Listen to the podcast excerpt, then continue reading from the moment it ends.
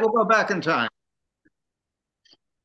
Tonight we'll go back in time to seasons past, when 22 men graced the rugged fields of yesterday, fighting for one more first down, one more yard gain, one final score, which would bring victory after 60 minutes of battle on the gridiron.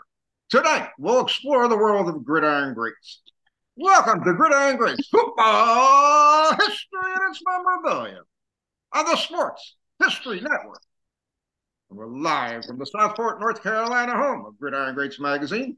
I'm Bob Swick, publisher and editor of Gridiron Greats Magazine, and I'll be your host for the show. Gridiron Greats is the only publication in North America that focuses upon the history and memorabilia of the North American football game since its inception in 1869. We cover 150 plus years of football history and memorabilia. And you can find us on the web at gridirongreatsmagazine.com. It is at this time I would like to introduce my co-host. He's a senior contributing writer to Gridiron Greats magazine, a football memorabilia historian, specializing in pre-World War II items, in particular Red Grange, and also Seattle Seahawk items, in particular Steve Largent. He hails from Portland, Oregon. Mr. Joe Squires. Joe, welcome to the show this evening. Bob, great to be on the show again. Great to see you. It's good seeing you actually live. And I got two things I want to show, show off before we get started. Number one, I got to stand up to do this. Oh, a boy. It's a throwback 19 whatever. Oh, that was good. Whatever was jersey uh, that I've worn to any Packers game that I've attended in person. I've watched mm. sometimes for games in front of the TV, parties back at the old compound in Wallingford, so on and so forth. And I just said it, it feels good to wear it and uh, get some use out of it again. And uh, yeah. Captain, you make that look damn good. Thanks, Joe.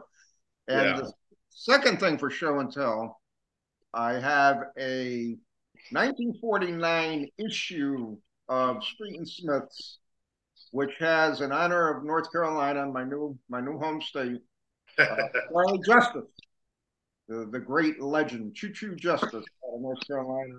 And uh, this is a, a very, very uh, historic magazine. Yeah. Pick was the sports publication uh, at that time that, uh, for whatever reason, Street and Smiths decided to, uh, instead of calling it Street and Smiths as it did uh, up to roughly 1947, they came out with Pick, and the fall issue of Pick is actually the 1949 edition of Street and Smiths hmm. magazine. So again, by the way, my favorite nickname in the 48 Leaf set, Choo Charlie Choo Choo Justice. Love that card. Love that nickname. And I and I just love the classic the classic line on the cover uh, of the you know the, the, you know the look the run yeah. the ball in the hand so on and so forth. Great, great piece of football history. Sadly, for whatever reason, football publications are just not not yeah. in demand. Uh, now, if this was a, a pristine PSA 10, somebody refractor limited two out of three or whatever, had to be all over. We'll have to, I have to have. Give the price. How many thousands? It's fine.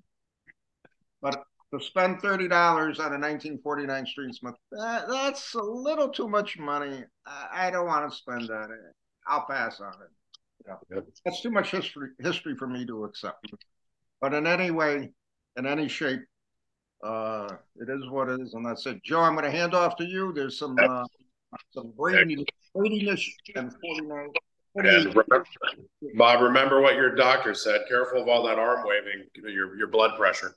Um, I'm going to, in keeping with the, I saw you wearing the Bart Starr jersey. You showed it off before the show. And uh, a, a prized possession that I have in my office, surrounded by Red Grange, Jim Thorpe, and Steve Largent memorabilia, uh, is something I wanted at charitable auction two years ago. And it was a young lady who uh, had cancer, who got who got cancer, and then she beat it. And uh, uh, Jerry Kramer donated an autographed jersey to be auctioned, and the proceeds went to her.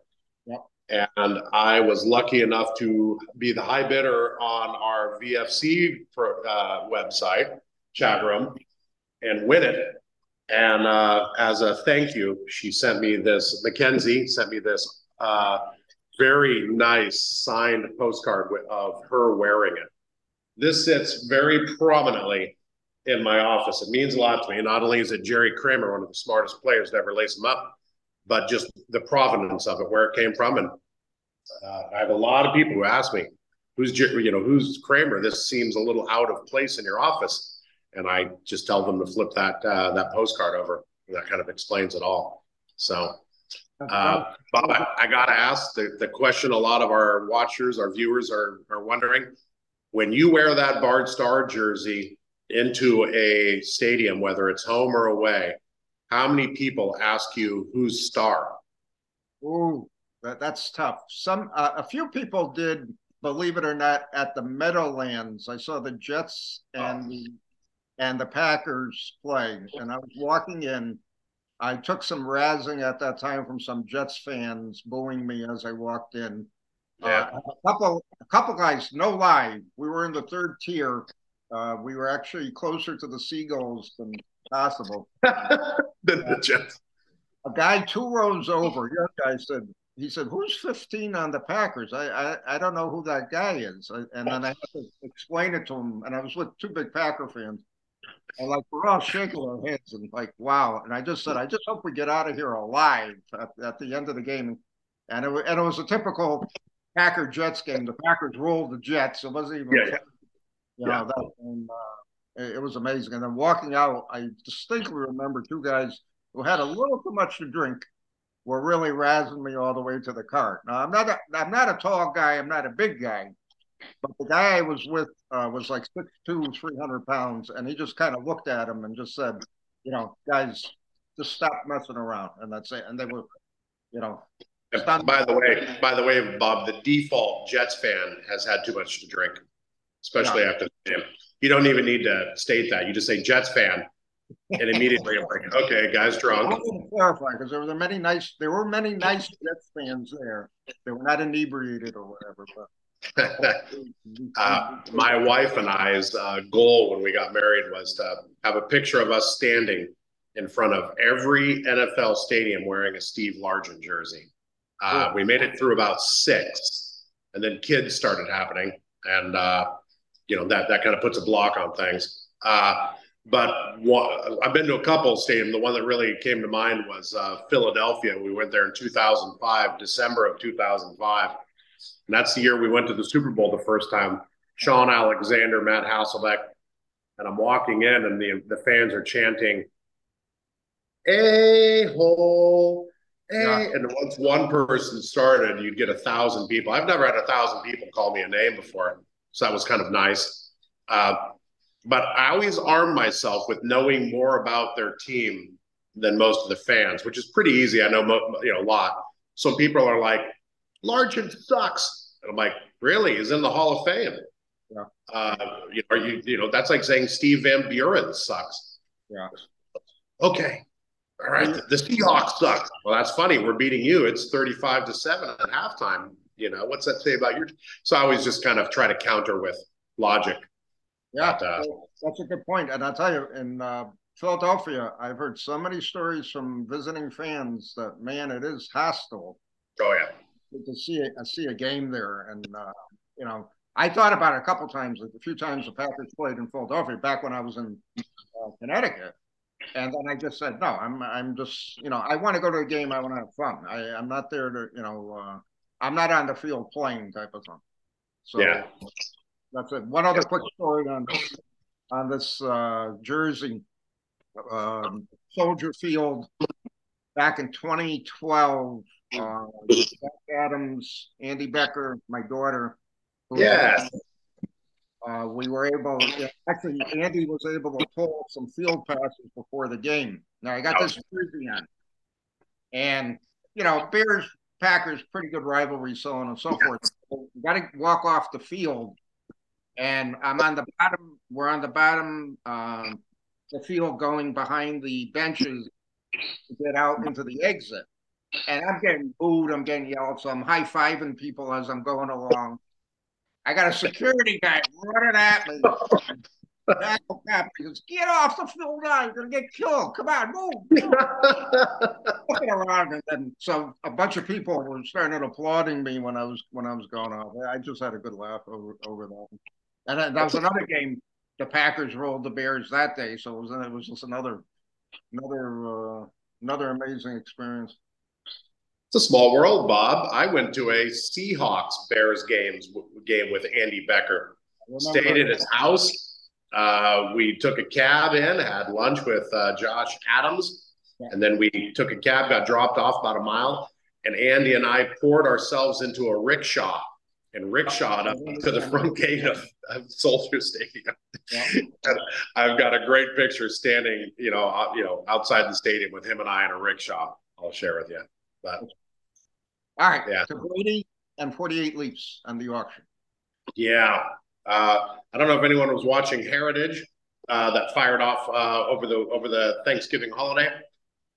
There were quite a few 48 leaves, very high grade. As you know, uh, I've written an article about the, uh, the, the the card doctoring, how they love the 48 Leaf set just because of the variation in size from you know 60 to 70 millimeters on uh, on high high side.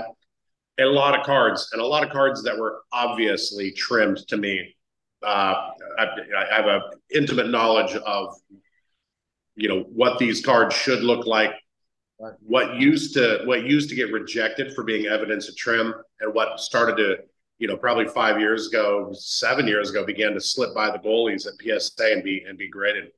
A 48 leaf clyde bulldog turner psa 8 went for 1400 10 years ago that was an $8000 card. Bobby layne PSA 8 went for uh, 15,000. Uh, th- that's right in there. That was a good looking card, actually. George McCaffrey or McAfee, PSA 8, speaking of Bears, sold for 1800 I mean, that's a five, six thousand dollar card normally. Uh, Bob Waterfield, uh, University of Oregon great, PSA 8, sold for $2,400. That's an $8,000 card 10 years ago. Charlie Trippi, $3,800. Uh, the one that got my attention was uh, Slinging Sammy Baugh, Burgundy, uh, PSA 8 Burgundy jersey. PSA 8 Sammy Baugh, probably the marquee card in the 48 leaf set. It went for 11000 That was probably a $20,000 card a decade ago.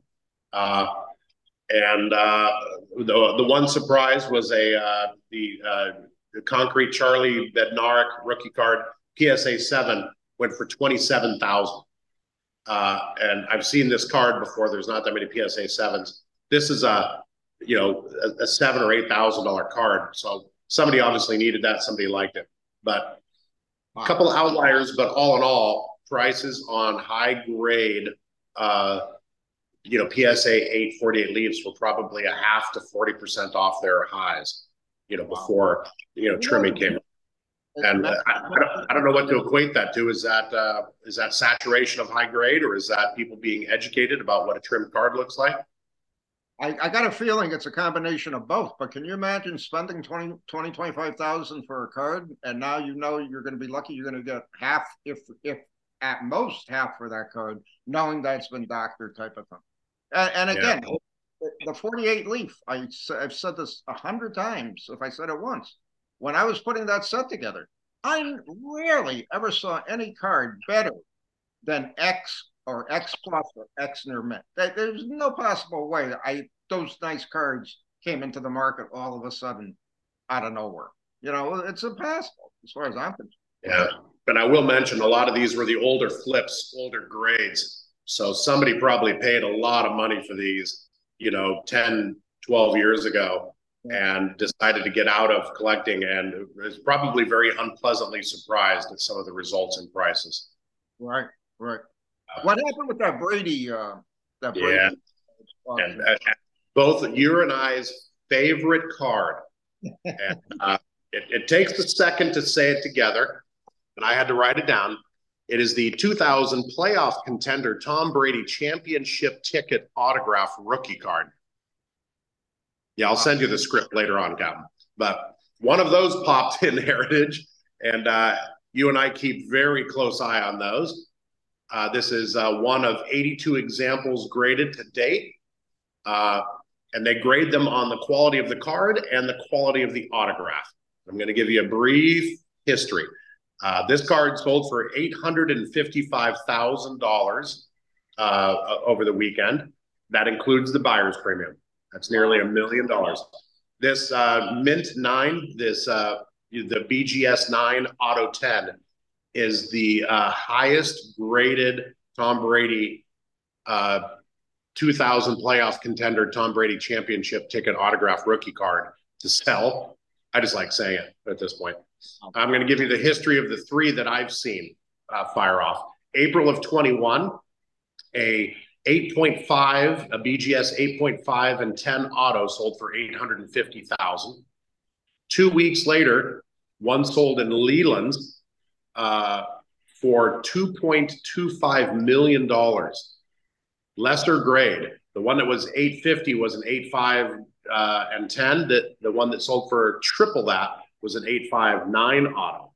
So obviously somebody missed out in April of 21 and two weeks later went, I have to have this. Two million two hundred and fifty-two thousand dollars for an 8.5 and 9 auto. So fast forward two and a half years, this is the first one that's popped since then. This is the highest graded one yet that we've seen. A nine grade, the other two are 8.5s, and a 10 auto. Uh, the 2.25 million one was a nine auto, and the 850 was a 10, 10 auto. So this one sold for 855. Uh, uh, so I mean, you can see the uh, the want, the the need for this uh, the, this rare Tom Brady rookie card is uh, you know is waning.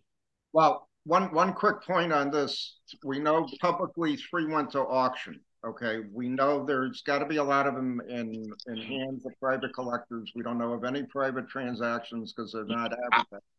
Good point. But let's just call it. It is realistically a million dollar card, and it's defining and moving our hobby right now for whatever reason. Um, I know I could I would do different things with a million dollars and not put it in that Brady card. I mean, if I had unlimited unlimited income, yeah, I probably would buy it just to say I had it. It's just it's astounding to me that that is that that card is going for that price. It's just amazing, truly amazing. Yeah, I I agree. I I save those. I save the prices of them. Uh, it's it's fascinating it, it's it's yeah, just fascinating to see that uh, mm-hmm. what people are spending on that card. That's that's that's gambling. That's like I assume this is going to go up. People are going to want more of this. Yeah. But I mean, yeah, it, it's unbelievable. Oh well. Our special guest is here, and I don't want to keep him waiting any longer. Let me introduce him. His love of playing the game of football led him to officiate it at the high school level when he was in college. He wore the stripes for 27 years on the playing fields of Pennsylvania, and it gave him an appreciation for the rural side of our very complex game. In the early 2000s, he wrote for a couple of officiating websites and was assigned to a history of the rules series. That was it. He was hooked on the history and started the pigskindispatch.com. It's a website. He lives in Erie, Pennsylvania. He's married with four adult children and three grandchildren. His day job is the materials manager for a local steel fabrication and machining industrial plant. And I'd like to welcome to our show this evening Mr. Darin Hayes. Darin, welcome to the show. Well, thank you, gentlemen. It's, a, it's an honor to be here with you. Nice to see you, Joe, and you, and uh, on here. And I apologize for my camera not working, having a little bit of technical difficulty. Not a Bob problem. You weren't, you weren't a handsome man, and you're pretty shy. So I'm, we're good. You're, you're getting a better view of the logo than you would be of me, so you won't be as afraid. So that's a good thing. Yeah, that's that, that's no problem. That's no problem whatsoever. I'd like to start off by uh, asking you, Darin, uh, how did you get interested in football and officiating? Well, in, Western Pennsylvania, I don't know if you two have ever visited Western Pennsylvania, but it's uh, football is, is king. You know, all the way from the, the south part of Western Pennsylvania down by Pittsburgh and Washington, PA, where W and J is, and Pitt, all the way up to Erie. We're up in the stovepipe of, of Pennsylvania, right up on the lake, and uh, everything evolves revolves around football. It's high school football, it's college football, it's pro football, Erie sits about uh, 100 miles from the Buffalo Bills home stadium, the Pittsburgh Steelers home stadium, Cleveland Browns home stadium.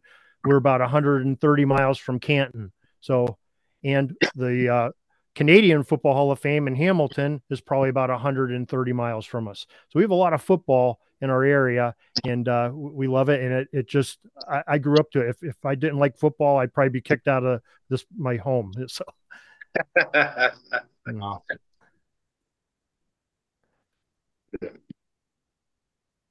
Nice. I love your uh, I, I love your activity on Twitter uh, and uh, other social media over the over the Thanksgiving holiday. You had a post that's very near and dear to my heart that I commented on. November 26, 1925, Red Grange, first NFL game, Chicago Bears Bears versus Chicago Cardinals. Uh, it was his first NFL game, uh, ended in a 0-0 tie, but uh, just one of, and I, you mentioned it as uh, NFL.com ranked it as the 81st greatest game in league history. I would probably rank it higher, considering that was a sold out, uh, you know, a sold out game, and the week after, you, you know, you know, uh, against the Giants, you know, you know, Welling, Wellington Mara wept, you know, at you know at the, the gate receipts as it saved his team. Uh, how do you decide what kind of to put on your website? How do you go? How do you figure that out? Well, we we aim to try to have something new and different every single day of the year. I mean, our our motto is, you know, there's football history every day of the year, even in the off season. So we we celebrate the birthdays of Hall of Famers of the College Football Hall of Fame, the Pro Football Hall of Fame. During season, we can celebrate the greatest games. You know, the NFL choosing its hundred games, and I agree with you. It should be higher than 81st. That was the NFL.com decided that. I mean, really, if you think about it, that game may have saved not only the Giants the week after it may have saved the, the National Football League with Red Grange and what he did afterwards with his barnstorming tour and putting football into you know across the country. I, I think that's a, a, humongous day for uh, the NFL. But that's that's sort of our genre. We're trying to bring football history every single day, bring honor to these players and teams and innovators of the game at all levels of football, not just the professional level. And uh, that was our tribute to, for that day. I loved it. I'm not sure if you're a collector, but uh, the a program only the probably the third I've ever seen a, a program for that game sold at auction over the weekend. It went for over uh, uh, it went for almost six thousand dollars. Wow. yeah, that's uh I can't say that I'm a collector to the extent that, that you folks are. I mean you I I'm in awe of your conversation here earlier and uh the, the stuff that's going there with the, the cards and the memorabilia. I love and I love you know listening and watching on the VFC too of uh, all the great stuff that's going on there. I'm more of a collector of stories and you know I have some minor things, you know, I some signed jerseys and things like that, but uh, not to the extent that you folks have. Nice. The um, Darin, um, I got through recently with your brand new book, which is called "The World's Greatest Pro Gridiron Team: The 1903 Franklin All Star." and uh, it was just an amazing read to me. You sent me a, a, a uh, PDF of it. It was an amazing read to me to see what was transpiring at that time historically in football on a team that I I basically never heard of before. So let's spend some time uh, looking at that book and uh, what made you write it, so on and so forth. Well, certainly. Well, first of all, thank you for for reading it and for the kind words. But Franklin, Pennsylvania is probably about 50, 60 miles from my home. It's halfway between Erie and Pittsburgh in that general area. And it is in uh, oil country. And uh, that, I mean, Drake's Wells, Edwin Drake founded the first commercial oil well uh, in Titusville, Pennsylvania, which is a few miles from where Franklin is. But Franklin and another town called Oil City were the benefactors, and they became extremely wealthy uh, uh just before the turn of the last century.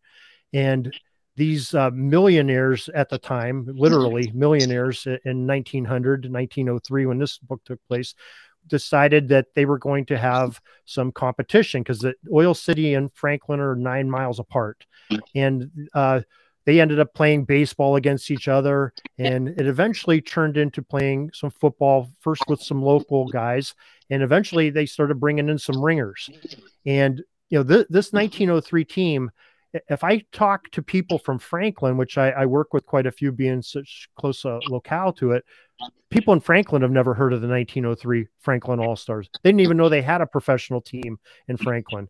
Um, and it, it's a it's amazing the story. And as I got into it, I, you know that was the first draw to it. I saw it in a, a PFRA Coffin Corner article from the early 80s. I read it a few years ago. Actually, actually they had a couple of them, and it, I gained interest because I saw Franklin and being in the locale. I caught my interest, and I when I officiated, I officiated quite a few Oil City Franklin games down there, which is still a big rivalry at the high school level. And as I got more into this story, I said, "Oh my gosh, this is this team was amazing." The things that they did to affect our game today. Uh, I, hopefully, I, I enlightened the reader in the book, and just some of the amazing things they did that season. It's astounding, and I think that the claim that they made that the world's greatest pro, uh, greatest team was from the Franklin paper back in the day but I think it, it's very fitting today that I, I, don't know of a more dominant team in any football, let alone professional football, than this team that happened three years before the forward pass was even legal. So, you know, they just imagine this uh, a team so dominant that uh, they scored on average 0.97 points per minute. I mean, sit there and think about it. I went back and I looked at you know some of the great professional teams. I did an article on Pigskin Dispatch a, a year or two ago on some of the highest scoring offenses, and those uh, was the 56 Rams. I think we ended up being the highest. They were like 36 points uh, a game, which you divide that by 120, you're just scoring about a, a, half a point a minute. The the Kansas City Chiefs from a few years ago and some of the great teams we've had over the years, they're still right between a half a point and you know maybe 0.6 points per minute. So they they had the forward pass to go with them. So they scored that many points. Defensively, they only they went undefeated, unscored upon in a 12 game season. Two of those being what we would call playoff games, postseason games. So the second World Series of football played Madison Square Garden against the best teams in pro football at the time. Uh, defensively, they only had two teams. Not only nobody scored on them, only two teams crossed midfield on them all season, and that was on fumble recoveries by that team, which they got stopped, you know, close to midfield, and they either lost the ball or got sacked back beyond the line. So only two plays really went against them on their side of the field all season, twelve games. That, it's utter dominance, and it's unbelievable. Uh, you know, this team with their accomplishments, and that's uh, and I think they need to be remembered because these these players were unbelievable themselves. Well, you know, the, wow. mind, the mindset that I can see, um, and I was just going to bring that up when you said only two teams got past midfield, so on and so forth. Can you imagine being a team and you know that you're going to play Franklin next week? How do you prepare for that game? How do what do you do? You know, what what what are you attempting to do to, you know, what you know, just keep the score at 30 points or 40 points or whatever the case. I mean, it's it's amazing to me how he, they even played anybody. Why would anybody want to play with them? Play with uh, against them because they know they're going to get you know uh, squelched by the end of the end of the game. I mean, that's a great point. And there's some teams that didn't play him. They okay, they, they built this team because of the rivalry with Oil City. In 1902, a year prior, they had a three game series with Oil City. And the first game, they they end up losing six to five. But Oil City brought in a, a couple ringers from the original NFL, if you remember that league of two Philadelphia teams and a Pittsburgh team, sort of uh, variations of the baseball team. Connie Mack's, uh, Philadelphia Athletics, Philadelphia Phillies had a team, Pittsburgh Stars. Uh, they ended up having uh, Doc uh, Doc Ben Roller, who was probably the the best football player at the time on Oil City, and they won six to five over Franklin. So they had another game on Thanksgiving Day where it was a zero-zero tie with the same teams. Oil City didn't like that, so they rescheduled a game for the Saturday after Thanksgiving, and the original NFL's uh, championship game, Philadelphia Athletics Pittsburgh Stars, happened in Pittsburgh on what we call Black Friday. Well, some representatives of Oil City went down there, hired basically the entire Philadelphia Athletics team to come up and play against Franklin. So they had uh, maybe one player that they had on two days prior against Franklin, and one I think it was twelve nothing in that score. Uh, so Franklin was kind of mad. They and there was gambling. They, these are millionaires betting on this team. So they lost, they lost thousands uh, uh, Franklin did. So one guy in particular, General Charles Miller, who was a, a big deal in Franklin, he lost the most. He told his manager, he said, "I don't care what it takes. I want a team put together next year that's going to beat Oil City no matter what they do."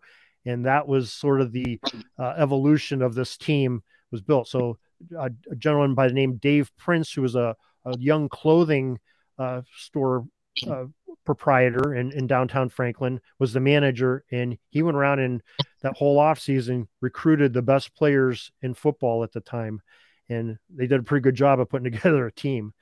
And this team is so recognized. As I was finalizing this book, uh, John Wilkie of the PFRA had a, a, coffin corner post over the summer, and he ended up looking at some great teams and great players of the turn of the century, right in this era. And for 1903, the first two players on his list are quarterback Jack Hayden, Franklin All Stars, and Herman Kirchhoff, who was a, a, a tackle for the. So those are his two top players in 1903, both Franklin All Stars. Amazing. Wow. It's truly amazing. Um, the other thing I, I did enjoy about the book and this is just me. I like when I actually can read in depth about the games of the season. And I think you did a really nice job really explaining what happened in each game so that the reader can actually, you know, go back in time, the 120 plus years, uh, to see, you know, and visualize what was going on in the field. And again, anybody who follows early football history realizes the task you you under uh, you uh, you created with your book uh, was an enormous amount of research that had to go into it. And can you touch upon, uh, you know, the where you lot of, found a lot of this information, so on and so forth, and how and how it gelled together for you? Sure. I mean, actually, it, a lot of it came from the Franklin newspaper at the time. Now, this is a day before they had sports pages and uh, sports journalism, but this was such big news. This team and, and this town of Franklin, they were so ticked off at Oil City that everything that happened with this team from October through December was fr- most of it was front page news. Every game was front page on there, and they went into extreme detail, more much more detail than our newspapers do today because we have video and other sources of media to look at. But this is their only source of, of uh, getting the news. And the journalists on that, they just did a great job and they covered it like a news story, which was great for us today because we have so much information on them. The other thing, there's some great resources. I, I mean, I got to tip my hat to the Venango Historical Society that uh, is in that area. They're actually in downtown Franklin, and they they gave me a wealth of information of, about you know General Miller and his, his, partner Joseph Sibley and some of the other characters that are in there, and you know others of it was you know a lot of uh, PFRA and some uh, other great sources like that had some great, good stuff on on some of the players. And uh, and, and Washington and Jefferson uh, University who had many of the, the main players came from that school, they were able to provide me some information, some photos that are in the book as well. Wow. Now, do you know, uh, uh, not to put you on the spot, but do you know if any, or if they issued a, an actual program for each game? And do they have a physical ticket? I'm just curious about that. That I do not know. Uh, that's a good question. I, I could find very little of you know there, there's only one image of the team and that they had a, photographer take a team photo, and that's sort of the cover of the book. And I have the the, the money shot in the book, and uh, you know that's the only photo I could find. I, I found photos of the players, you know, maybe in their college days, or uh, many of these players went on to play when because you know, this team in in essence ended professional football in Pennsylvania uh, you know, from 18, you know, 1892 with Pudge Heffelfinger and, uh, you know, some of the other great teams that happened. It was all Pencil, Western Pennsylvania focused right up through 1903 with Franklin. After that, it's sort of poof. There's nothing happening till, you know, you have some Eastern teams, you know, the uh, Frankford Yellow Jackets and the Pottsville Maroons come up, but not until the Steelers in 1933 is there really anything talked about professional football in Western Pennsylvania. That's because all these players, when Franklin said, we can't do anymore, you know, we, we went undefeated, we beat everybody, nobody could score on us, nobody could move the ball on us. And what, what else do we have to prove? Oil City did not play them that year in 1903, by the way. They ended up forfeiting and not not playing, and somehow they got their money back. Franklin people were too nice to them. Uh, but yeah, Frank. So te- when you when we were talking earlier, teams wouldn't play them. Oil City, the team they built this team for, would not play them, and just because uh, to not face embarrassment. So, but all these players in 1904, you found them on the, the Canton Bulldogs, the Massillon Tigers, some of those teams. So it ended up turning into the mythical Ohio League with many of those players. You'll see them on those teams. What a what an interesting stat. Points per minute. I've never heard it put like that, but it was fascinating. Here you say, you know, 0.97 points per minute. So they're racking up 55 plus, you know, points per game on average. That, that's really interesting. Well, well, it didn't really exactly work like that because timing was different back then. And oh. we get into this. Actually, T- Timothy P. Brown, you know, VFC member, collector. I know, I know you folks are familiar with him. Uh, footballarchaeology.com. Uh, I have him on as a regular guest each week, and I, I asked him because you look at these newspaper things; they tell you the time of the halves, and some you'll see things like the first half, twenty minutes, second half, 12 minutes or 15 minutes. And I'm, and I'm like, going, what the heck is going on here? Well, these games, remember that there's no lighted fields at the time. They have 2 or 3 p.m. starts before daylight savings time. So just sit there and think about that this time of year. If you, if you are not yeah. on daylight savings time, you're getting dark. So you can't play a full second half and you're, you're shortening your first half a little bit too, because you know the time constraints. So the, the there's many times they didn't they never played a 60 minute game like the NFL does. So they averaged more like it was almost 40 points a game, but I, I knew exactly how many minutes they played all year, including the two games at Madison Square Garden. Well, that's interesting. I actually didn't know that. Huh. And I and I sort of I sort of went through and you look you look think of that same year or maybe it's within a couple years they had the the point a minute teams of the of the Michigan uh, the Wolverines, and they actually only averaged like 0.7 points per minute in reality, even though they called them a point minute teams. And Coe College had a point a minute team. They were like 0.72 points per minute. So I, I just factored in. I said, I know how much time they played. I know how many points they scored. And I, I was astounded when I saw how many points they scored before the forward pass. I, I was floored. That's just really cool. I love your, uh, I, I love your, your pigskin dispatch podcast you do. They're, they're, they're just, little little shorts. Uh, most of them are like you know you have some nine minute ones, eighteen minute ones, and then every once in a while you have a fifty five minute one. Uh, my favorite was your number twelve. You've done two hundred and sixty five of these, by the way. That's impressive. Uh, my favorite was your number 12 that I listened to uh, a couple days ago before the show. The Seahawks get their wings. Uh, obviously, being a Seahawk fan, that, I, that one got my attention.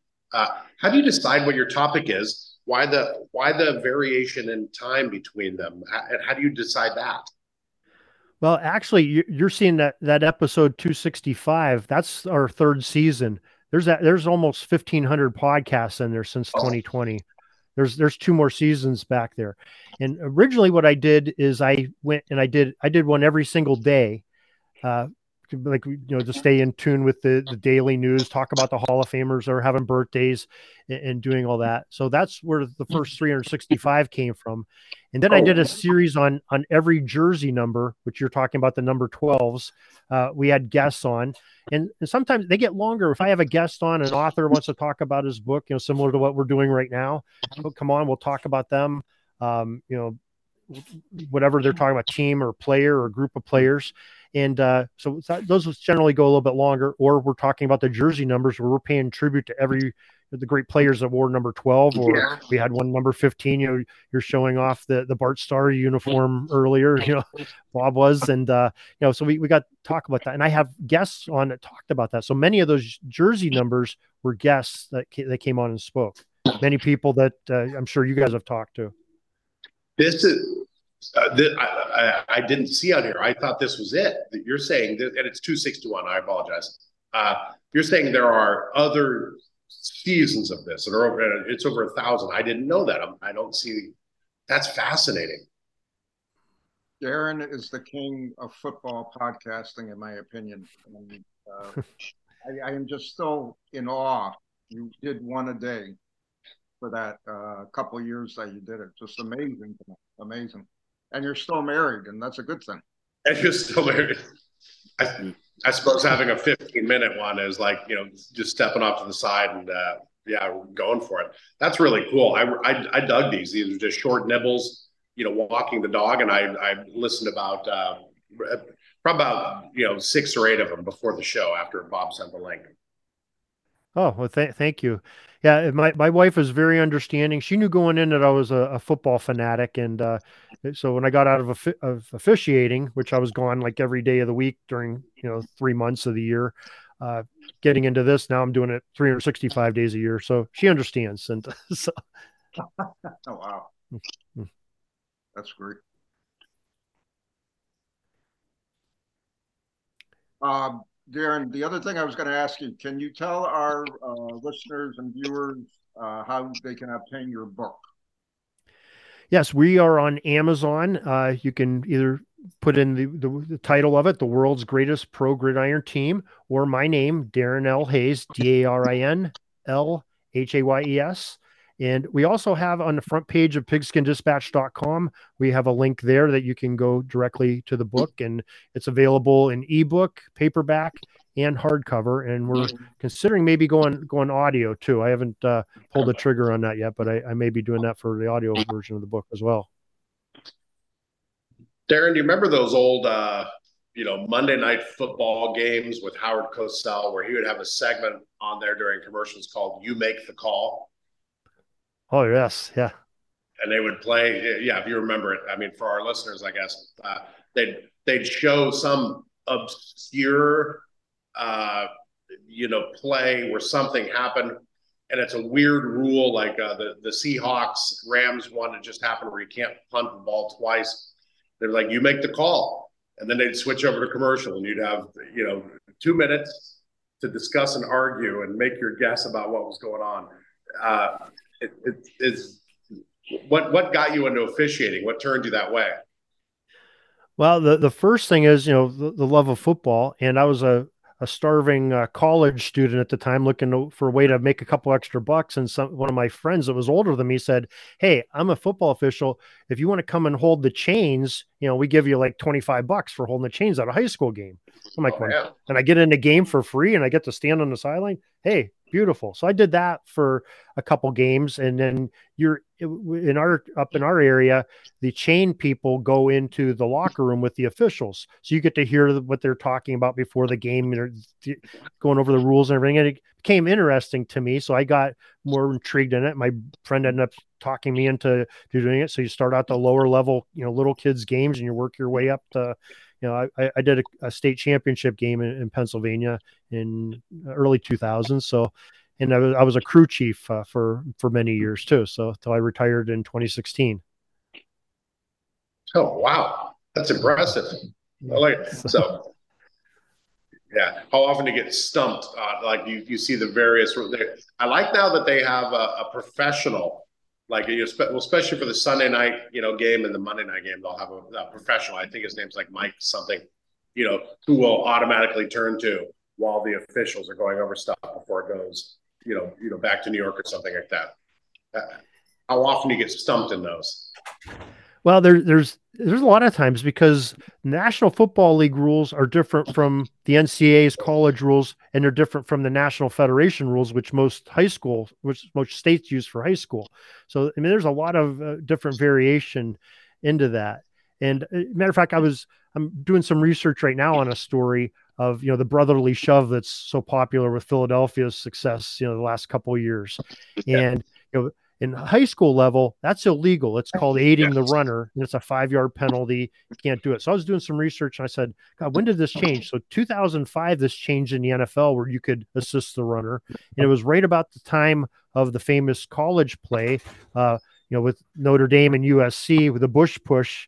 Where I believe Matt Leinart pushed Bush over the touch uh, ends the goal line for uh, you know the USC beat Notre Dame in that game, and so now it's turned into you know sort of a, a I think a kind of a dangerous play. I take back to you know the flying wedge and the V formation that they legalized back in the you know early football because people were getting hurt, and that's really what it is. It's a mass momentum play. Uh, without you know you're not you don't have the momentum, but you're you have everybody eleven players focusing at one point of attack, and I you know I'm I'm wondering should we be doing this? Should the NFL be allowing this? Because it's it's kind of dangerous and somebody's going to get hurt. Yeah, at the bottom of the rugby scrum. What I don't understand um, about that play is they're so worried about protecting the quarterback, so you can't. You know, defenses are now limited what they can do with the quarterback to to bring them down, so on and so forth. But they let a like Joe said, a rugby scum uh, scrum type of play take place. And I can guarantee you, once one star quarterback breaks his leg or something or gets really injured, that's going to be the end of that. Then the rules, you know, they're going to call for a change in the rules, so on and so forth. So I, I agree with you, uh, Darin. You know, I, I, I really don't understand why they're allowing that play uh, in the NFL of, of all places. Yeah, and, it, and it's even evolving out beyond the line of scrimmage. Uh, I mean, I'm I'm a Steelers fan. I don't know if you saw the game against Cincinnati this weekend. Najee Harris goes into a, a pile for like a two yard gain, and there's a mass pile up there. All of a sudden, he squirts out the other end, gets a 20 yard run. I mean, I was ecstatic that we got a 20 yard run for the way the Steelers offense has been this year. But I'm sitting there thinking, you know, where, where does this stop? I mean, they're they're taking away interlock blocking and tandem blocking on on kickoffs in the NFL, but yet they're letting mass momentum blocking downfield and pushing from behind. Yeah. You know, it's, it's it's not football; it's rugby, like you said. Forward progress has been stopped. The whistle should be blown to blown to avoid injury uh, when they, you know, when they hit piles like that. That's my take on it. Yeah, I agree with you. I agree. Yeah, we got about uh, seven more minutes left, and uh, can you uh, give us a uh, synopsis on your website information and so on and so forth on that? Yeah, I mean, first of all, it's found at pigskindispatch.com. Uh, we pride ourselves on every single day, you'll see at least two, three, or more uh, stories that pertain to the day or a, a podcast pop up or you know some, something relevant to the game of football that's going to be interesting and most of them pertinent to the day uh, we have a, a, sister website because we our hmm. our jersey series that we talked about earlier had so much success with the NFL jerseys. People were asking me, "Hey, why doesn't somebody do this for Major League Baseball or for hockey or the NBA?" So we created a, a website called jerseydispatch.com that sort of focuses on the players and giving attention through their jersey number and paying uh, homage to them in, in, different ways. So we're having some fun with that too. So that's at jerseydispatch.com. But pigskindispatch.com, football focused. Uh, you know, we we try to keep things uh, fun football fun and that's one of the things that uh, when you know just like i'm sure you guys can attest to your collecting probably takes you back to your childhood when everything associated with football was just fun. Uh, whether it was a football card you know opening up that that pack of cards uh, when you get them at the stores almost like wrapping a, gift at christmas day every time. You don't know what's going to be in there. Or you know um, playing you know electronic games or just being in a neighborhood, throwing a ball around with the, the fellas, and you know having a neighborhood pickup game. It's all fun, uh, and some of the board games and you know the electric footballs and everything that goes on. So that's what takes me back to my childhood, and that's what the intent of Pigskin Dispatch is, and to pay tribute to these great players and innovators and and people anything associated with the game of football. We, that's why we try to do it on a daily basis to, give some entertainment value to it. Well, well done. You're you're following the right people too. You reposted Joe uh, Ziemba and his Bears and Cardinals book, which was outstanding. He was a guest on, and and then yeah, it, it's kind of funny. I just I'm looking at your Twitter account.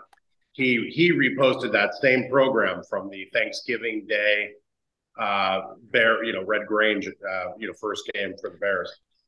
That, that's probably I probably reposted Joe's tweet. Joe and Joe and I are pretty good friends, and he's been on you know a bunch of times. I actually I got to see him at the PFRA conference uh, in Pittsburgh this past year. So and actually, you know, Joe. I mean, speaking of Joe and Timothy Brown, we spoke of earlier. Uh, Ken Crippen, who I'm sure you're familiar with, the Football Learning Academy. Uh, I had them. Uh, we did something a little bit different in the hard copy of the book, and I, I enjoy ebooks and I read a lot of hard copy books, but I like the elements of ebooks where if there's another part of the story that a reader can go to maybe you know you don't maybe it doesn't pertain to the franklin 1903 team but it's something in football that needs to be told so people understand it like the timing rule that we talked about so I, I asked some of my friends like Tim Timothy Brown, I said, Hey, can you make a recording on explaining that why halves were different lengths? we recorded it. I threw a QR code in the hard copy of the books. So a person reading the, the, actual copy of the book can take their smart device, hit on that QR code, it takes them into a podcast. It, it may be, you know, I refer to the the first filmed football game. Thomas Edison filmed the Harvard Yale game in 1903, which was taking place while this team's playing. I mentioned that and I said, hey, if you want to take a look at that, hit this QR code. It takes you to the YouTube of that that Thomas Edison film from 1903. So it's just a different element. I don't know of any other book that's done that with QR codes. Uh, I'm, I'm, sure there's somebody out there that's smarter than me that did it, but it's kind of a neat element and it adds some bonus uh, to the the book and the story itself. That's very smart. I know there's a yeah yeah that's very smart. I like that. And are you able to track that that uh, track those metrics? How many people are taking advantage of that? Uh, it, it's so far it's been pretty popular. Yeah, most of them tie right into Pigskin Dispatch or a page on Pigskin Dispatch, so I can house the podcast. I can't. It's hard for me to put a link unless I do that. Uh, but it, you know, Ken Crippen, his football uh, learning academy podcast. I have that Joe Ziemba when football is football podcast. So they, they each donated their time and did some research on that. So you'll hear their podcast pop up in there and it's just shortened version i tried to cut the commercials out of it and all the you know the, the regular stuff that you hear if you go on to a podcast so, you know it's trying to pay for the podcast to come on but we, we took some of that stuff out of there and it really turned out really nice and uh, very, very proud of that fact too and i appreciate those gentlemen for helping me because they really added to the story standing so we we uh we thank you for your time we usually end the show asking people what advice you would give to beginning collectors. But you said you don't have you don't collect anything. What what the, what do you uh, you're you're you're at an advantage. You can see what Bob and I have hanging on our walls on our shelves. What do you have hanging around your office? What do you what do you collect? What do you yeah what yeah what do you well, have? I mean. I mean, a lot of my stuff is is Steeler oriented because I'm I'm a Steeler fan at heart. You know, growing up in the '70s, you know, in Western Pennsylvania, you know, it was a perfect time to be a, a kid. And so I, I, I, got some some great items. Uh, this past summer, I got to meet Jon Kolb at the PFRA convention. So I have a photo of him hanging up, him and I together, and his autograph. I, I actually got his football card, his rookie card. He signed it, so I have I have that hanging up. Um, I have uh, I met Hines Ward this past year, and he took the jersey. I had his jersey on when I met him. I knew he was going to be at this event, he, he took the jersey right off my back, signed it, and so oh, I, I, I, was I was happy with that. And I also got the chance to meet uh, Jerome Bettis this year too, and have a signed autograph from him hanging up. So that's more personal type uh, stuff, but of some great players that I really enjoyed throughout their careers. Uh, you know, I've I've met Jack Lambert, I've met Jack Ham, uh, one I did not get a chance to meet was Franco Harris, and I I'm really bummed about that. And I was hoping he might have been at the PFRA conference when it was in Pittsburgh this past year, but his untimely death sort of did uh, did that in. But uh, I would that's one person I, I regret that I never got to meet. Oddly enough, Franco was at a golf tournament I was at. Uh, and it was just one of those odd coincidences here in Oregon. And I just went up and I man, I'm a huge fan. Uh, just classy. He was he was so warm, so open. It was it was really cool. That was about ten years ago. Wow, that, that would be a great experience. You're lucky. Yeah. That's great. Well, Darin, we're almost out of time. I really appreciate you coming on to the show and uh, talking about uh, your book and your uh, websites. I do have to thank you for all you do for the hobby and for football history and memorabilia in general. Uh, you have it way over me as far as the number of podcasts. I could never do that. Could never keep up with that. I'm lucky I can get two out a month. That's basically uh, my my limit. But uh, we we spend a lot of time on the magazine, obviously, so it, that kind of eats up a lot of our time. But uh, I really I appreciate everything you do, and I uh, appreciate you coming on the show tonight and talking. Well, well, thank you guys for the invitation. Thanks for the kind words. And uh, some people will call that an illness, what I had doing that many podcasts, and I can't disagree with them. So, but I appreciate you guys uh, having me on and, and great conversation. So, thank you. All right. We're down to two minutes. Uh, if you're thank not you. a subscriber to, to Gridiron Greats Magazine, what are you waiting for? GridironGreatsMagazine.com. Joe, two minute warning handoff to you. What you pick up on tonight's show? It's if you're not a subscriber to Gridiron Greats, what are you waiting for? a little panache. Let's do it. Uh, what I what a man. First of all, great guest. Thank you for bringing him on. Uh, I've I, I've you know met him through VFC or you know seen him his post. Uh, and it, it's interesting the normal research you do when a when a guest comes on you're like oh I, I know him let me let me do a deep dive and get you know and get a little more and whenever somebody has a podcast or something, I always enjoy listening to that. It's just, it's fascinating. There are people out there like you, Bob, who do the heavy lifting for the hobby. Being the publisher of Gridiron Greats is, you know, you know, is you you are literally doing the Lord's work here for the hobby, putting out a fantastic publication that people love.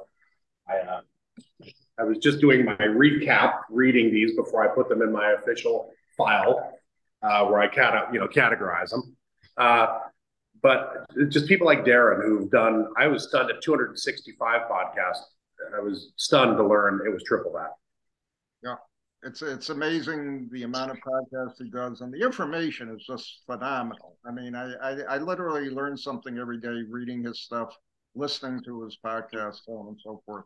And yeah. um, I, I'm going to do a shameless plug for Sports History Network, the podcast network we're on now. Uh, the podcasts on, on, this network are just incredible to me. The information, not and even if you like other sports besides football, so on and so forth, there's, there's some, some great information there. Uh, it's truly uh, amazing to me, and, and, it's like a whole new world's opened up uh, as far as football history and memorabilia, in my opinion. All right, we're out of time. Thanks for listening. Thanks for watching. And we'll be back hopefully in another week or two with our next podcast. Take care.